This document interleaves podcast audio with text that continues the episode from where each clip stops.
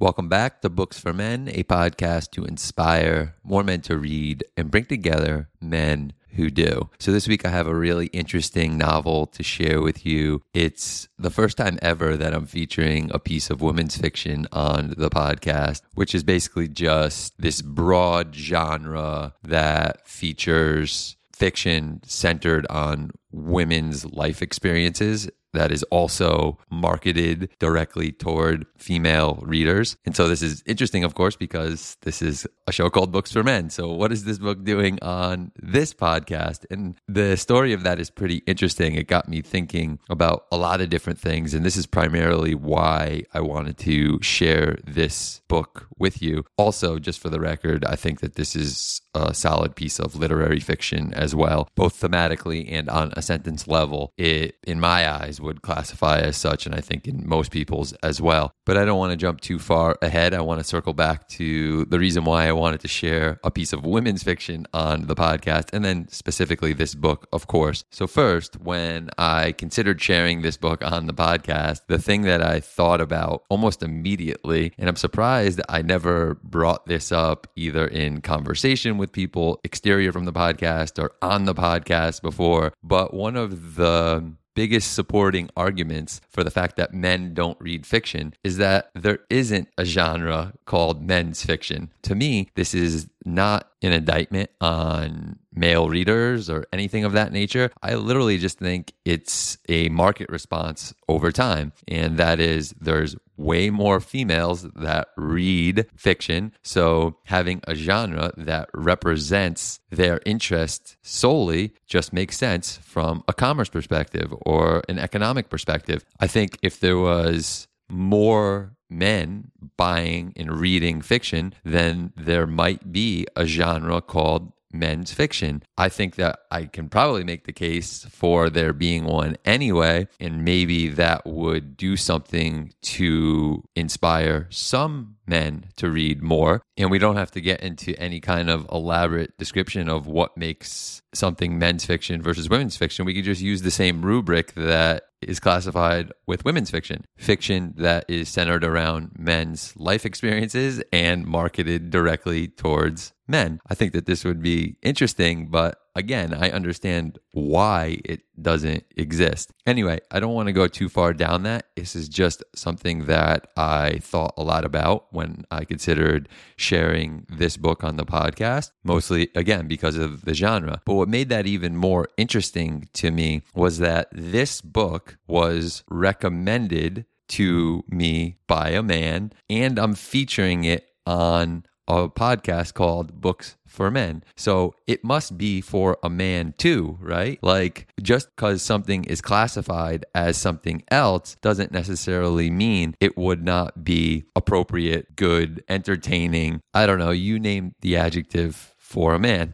And to be honest, I'm not really sure at this point what would classify a book for a man versus a woman, aside from the sex or gender of the protagonist and the issues that are dealt with in the actual story itself. Even saying that, I think that this book that I'm sharing with you today, Big Swiss by Jen Beagin, is a great example of something that is classified under a genre that by its definition would not be a book for a man. And unless you were open enough or had the right indicators to point you to it, you might miss it altogether. So, with that being said, it was pointed to me and now I want to direct you to it as a book that I think you would really enjoy. To me, this book is just super odd, and I love odd. It had me right from that aspect. It almost has this cult type feel to it, not in like an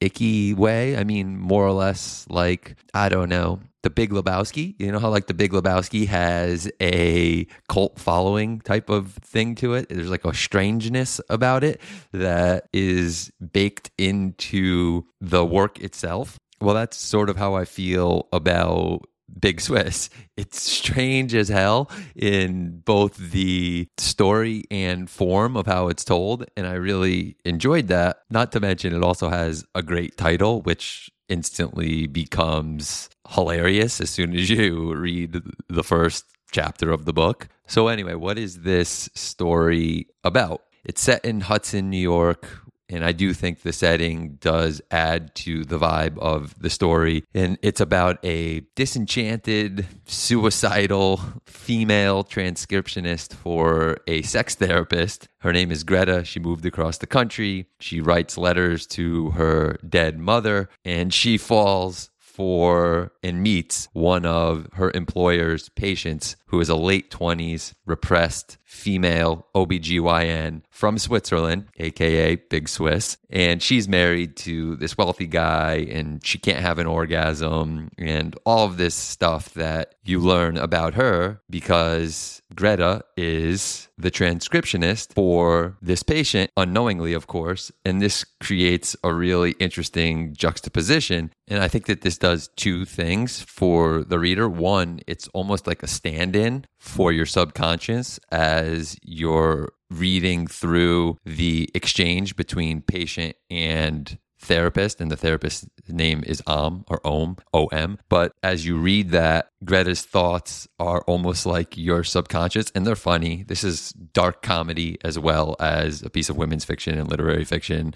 There's a lot of humor in the book and they make light of a lot of really dark topics. So, just as a heads up on that notion. But the other thing that I thought about with this type of setup and format is it was a really unique way to pull in backstory and exposition on these characters in a way that was entertaining and engaging and didn't feel like an information dump, something that does happen from time to time, or at least in my perspective, it does so the story is really about how these two come together, and they are quite an odd pairing. One is significantly older than the other. Of course, this is a female on female relationship, and primarily for both of them, this is a first or at least their last relationships or current relationship for one of them is of the heterosexual variety. But like all great love stories, and this one is a non traditional love story, but it is a love story, the pairing has that natural tension built into it. And that's what makes buddy stories great, love stories great, is when two people are different and they come together and have to navigate those differences.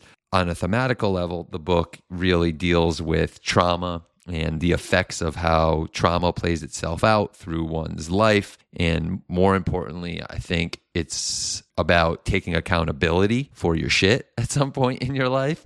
And there's a lot of humor around this, especially later in the book. And then, of course, as I open this episode with, she's a really strong writer, sensibilities that are spot on. And I really enjoyed it on a sentence level. And honestly, full honesty, there are things that I stylistically don't like, but even saying that because of the cohesiveness of everything else, I really enjoyed it. And I'm just talking about very small things like a lot of adverbs modifying the verb said, which is done repetitively and consistently. And because it is, it works. And I'm just bringing this up because it's something that intuitively I would probably tell somebody else if they asked me. And so that's why I wanted to mention it here. And I know that this is a highly debated topic amongst writers. And for the amount that I see it in contemporary fiction, I'm probably in the minority at this point